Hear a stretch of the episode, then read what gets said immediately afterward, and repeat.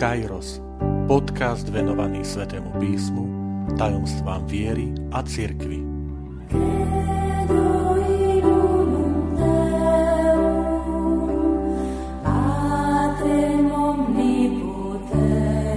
Šesťdesiata šiesta časť Podriadenosť ženy a láska muža v manželstve podľa Apoštola Pavla.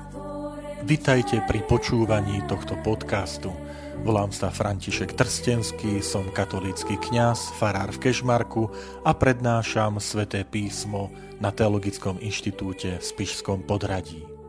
Milí priatelia, dnešnú tému začnem čítaním úrivku z listu Apoštola Pavla Efezanom, je to 5. kapitola, 21.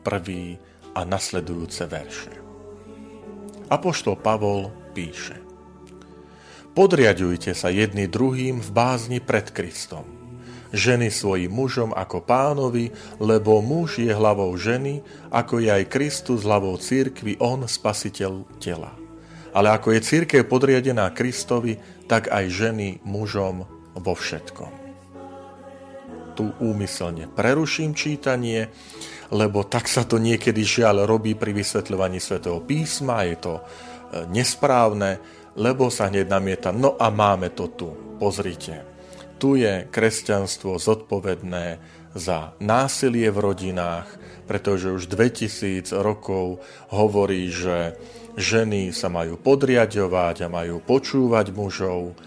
A dnes žijeme predsa 21. storočie. E, čo to má znamenať? E, jednoducho, táto církev treba ju opustí, treba ju zmeniť, pretože toto už viacej v dnešnej spoločnosti predsa nemôže zaznievať. No ale ja na to hovorím, počkajte, však dočítajte tú súvislosť. Nechajte, nech to sväté písmo zaznie v tej plnosti. A tak pokračujme ďalej v čítaní. Muži, milujte manželky, ako aj Kristus miluje církev a seba samého vydal za ňu aby ju posvetil očistným kúpeľom vody a slovom, aby si sám pripravil cirkev slávnu, na ktorej nie škvrny, ani vrázky, ani ničoho podobného, ale aby bola svetá a nepoškvrnená. Tak sú aj muži povinní milovať svoje manželky ako vlastné tela. Kto miluje svoju manželku, miluje seba samého. Veď nik nikdy nemal v nenávisti svoje telo, ale živý si ho opatruje ako aj Kristus církev, lebo sme údmi jeho tela. Preto muž zanechá otca i matku a pripúta sa k svojej manželke a budú dvaja v jednom tele. Toto tajomstvo je veľké. Ja hovorím o Kristovi a církvi. Ale aj vy, každý jeden, nech miluje svoju manželku ako seba samého a manželka nech si ctí muža tak tu opäť budeme pokračovať. Totiž tieto tzv.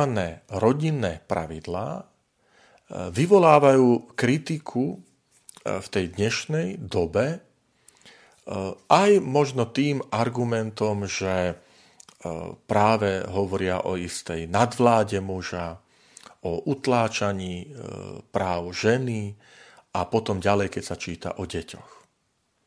Chcem vám však ponúknuť isté postroje, ktoré sú nevyhnutné pre správne porozumenie textu.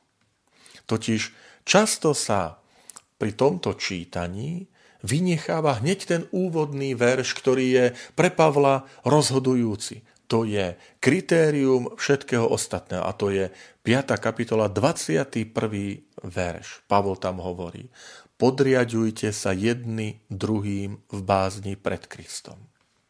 Toto je východisko. Rozumieme? Podriadujte sa jedni druhým v bázni pred Kristom. Toto dáva e, význam a je to východisko všetkým tým nasledujúcim slovám o podriadení v rodinných pravidlách. A na to sa zabúda. Čiže nie je to len, že e, len tá žena sa má podriadiť ani k iný. Ale nie, je to navzájom e, jeden voči druhému a potom dôležitá vec v bázni pred Kristom. To znamená, jednak je tu, zaznieva odlíšenie. Je tu odlišná podriadenosť. V tom 21. verši je použité slovíčko grécke hypotasso, podriadiť sa, ktoré zaznieva pri manželke a je odlíšené od slovesa hypakuo, poslúchať, ktoré už zaznieva pri deťoch a otrokoch. Poslúchať v ich prípade totiž znamená vykonať to, o čo sú žiadaní. Vyplýva to z prirodzeného postavenia, že rodičia nesú zodpovednosť za svoje deti.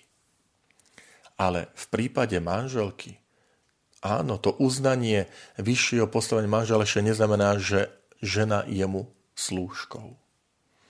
Výzva totiž podriadovať sa jeden druhého vôbec neznamená, že ten manžel s manželkou si majú navzájom nejako vymeniť úlohy.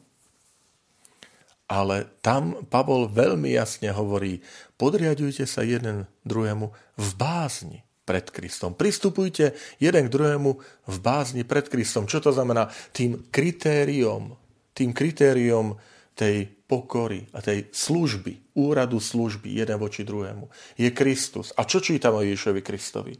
No, že sa zriekol seba samého, vzal si prirodzenosť sluhu. Je to Ježiš, ktorý hovorí, že neprišiel aby sa nechal obsluhovať, ale aby slúžil. Aké je nám to sympatické, aké je to milé. Kristus, ktorý nám slúži. Kristus, ktorý nie je pán, ale chce byť služobníkom.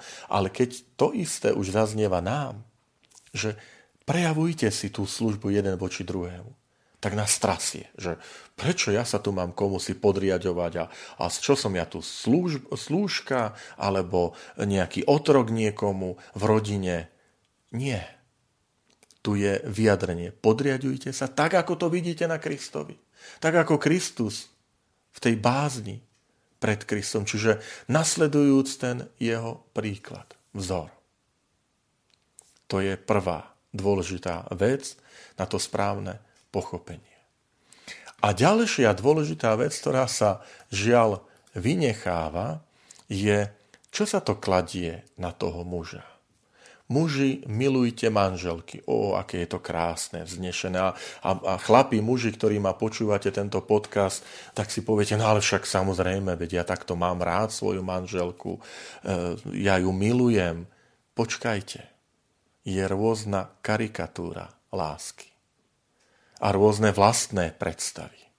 Že dokonca aj násilník je schopný povedať, že, že no ale však ja to pácham násilie, lebo ťa mám rád. Inak, keby som to nerobil, tak, tak si ťa nevšímam. To vôbec, to je zvrátené. A preto aj Pavol pokračuje, preto hovorím o tom potrebe dočítať ten text. A Pavol hovorí, muži, milujte manželky, ako aj Kristus miluje církev a seba samého vydal za ňu. Dočítajme to dokonca, toto čítanie. Čiže ako Kristus miluje E, církev a obetoval seba samého za ňu. Táto, e, táto spojka, ako Kristus miluje, je zásadná, pretože nám e, hovorí o tom, že objasňuje nám, aký má byť vzťah manžela a manželky. Že církev nie je otrokyňou Ježiša Krista. Jej poslušnosť Kristovi vychádza z lásky k nemu a je odpoveďou církvy na lásku, ktorou Kristus miluje církev a vydal za ňu seba samého. Rozumieme? To znamená, e, autor nehovorí o vzťahu manžela k manželke, že manžel má milovať manželku, pretože Kristus je hlavou církvy. Ale tu ide o porovnanie. To znamená, porovnaj svoj vzťah k žene so vzťahom, ktorou, ktorým e, Kristus miluje církev. Je rovnaký, je podobný. Aj ty môžeš povedať o svojej rodine, že tak ju miluješ, tak sa obetuješ, ako Kristus obetoval seba samého, dal za církev. To je zásadné. To je kľúčové pre porozumenie tohto textu. A tu môžeme potom povedať, že tam, kde manžel tak miluje manželku, deti, rodinu, ako Kristus miluje církev, že obetuje seba samého, že rozumie, že církev nie je slúžka Ježiša Krista. A jej poslušnosť nie je poslušnosťou otrokyne voči svojmu otrokárovi, ale je odpovedou na lásku Ježiša Krista, ženícha a církev jeho nevesta. Tak tam aj manželka sa nebojí milovať manžela, pretože má manžela, ktorý ju miluje tak, ako Kristus miluje církev. Inými slovami, muž a žena sú si vzájomne rovnocenní. Manžel sa vtedy stáva hlavou manželky, keď sa k nej správa podľa vzoru Kristovej lásky k církvi. Manžel si musí zaslúžiť svojou láskou postavenie hlavy voči manželke. Neznamená to, že láska Krista k církvi a láska manžela k manželke sú na rovnakej úrovni. To vôbec nie. Kristova láska je všetko presahujúca a je v konečnom dôsledku nedosiahnutelná, ale Pavol ju predkladá ako vzor, ako ideál.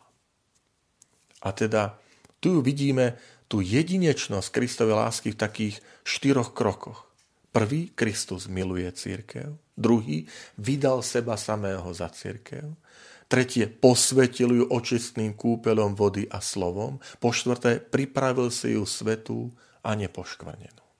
Toto je Pavol, ktorý takto postupuje. A k tomuto je vyzvaný manžel. Aby rovnakým spôsobom, ako Kristus prejavoval lásku, aj on k manželke. Je zaujímavé, že v tej pasáži o láske manželky a manžela je použité sloveso agapao, milovať. Je tam až 5 krát uvedené.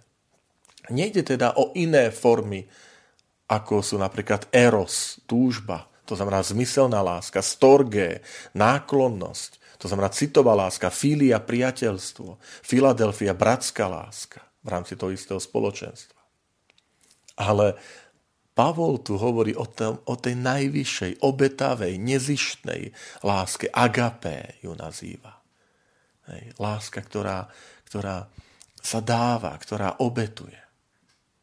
A v tomto zmysle, v tomto zmysle naozaj potom už nie strachu, obavy, že žena sa podriadi mužovi a muž miluje manželku. Pretože tým referenčným bodom východiskovým je vzťah Krista k církvi. A preto aj moje želanie, milí priatelia, pre tie naše slovenské rodiny, v tých našich reáliách našej krajiny je, že toto nech je ideálom. Nikdy nie druhého ovládnuť, pretože Kristus prišiel, aby slúžil, nie aby sa dal obsluhovať. Preto tie slova podriadujte sa jedni druhým v bázni pred Kristom, že nech ten príklad, vzor vždy je tá služba Ježiša Krista. Keď manžel povie manželke, ja si ťa beriem preto, lebo chcem ti slúžiť, chcem ti pomôcť do neba, záleží mi na tvojej spáse. Nie, že ja si ťa beriem preto, aby som sa mal dobre pri tebe. A čo mňa po ostatných, po deťoch a po tebe. Ale ja som prišiel nie, aby som sa dal obsluhovať, obskakovať ale slúžiť. A keď manželka povie, milý môj, ja si ťa preto beriem a chcem vytvárať s tebou manželstvo a rodinu, lebo ja chcem sa dať do služby tebe a našej rodine. Keď deti povedia rodičom, my chceme vám pomáhať. Keď rodičia povedia deťom, preto sme vám darovali život a prijali sme vás ako dar Boží, lebo chceme vám slúžiť, chcem vám pomôcť do neba. A to je úplne iný pohľad na to, na ten celý text, na ten celý úryvok Apoštola Pavla v liste Efezanom. Pripomínam, že podobný text zaznieva aj v Pavlovom liste Kolosanom 3. kapitole 18. až 18. verš a 4. kapitola 1. verš. Milí priatelia, zo srdca si želajme, aby naše vzťahy, aj v rodinách, ale aj potom v rámci spoločenstie, farnosti, komunít, nikdy neboli o tom, že druhého si zotročiť, ovládnuť, ale jeden druhému si slúžiť podľa vzoru Ježiša Krista. Ako Kristus miluje církev, aby sme aj my tak nasledovali ten príklad a na túto lásku Krista odpovedali taktiež svojou láskou.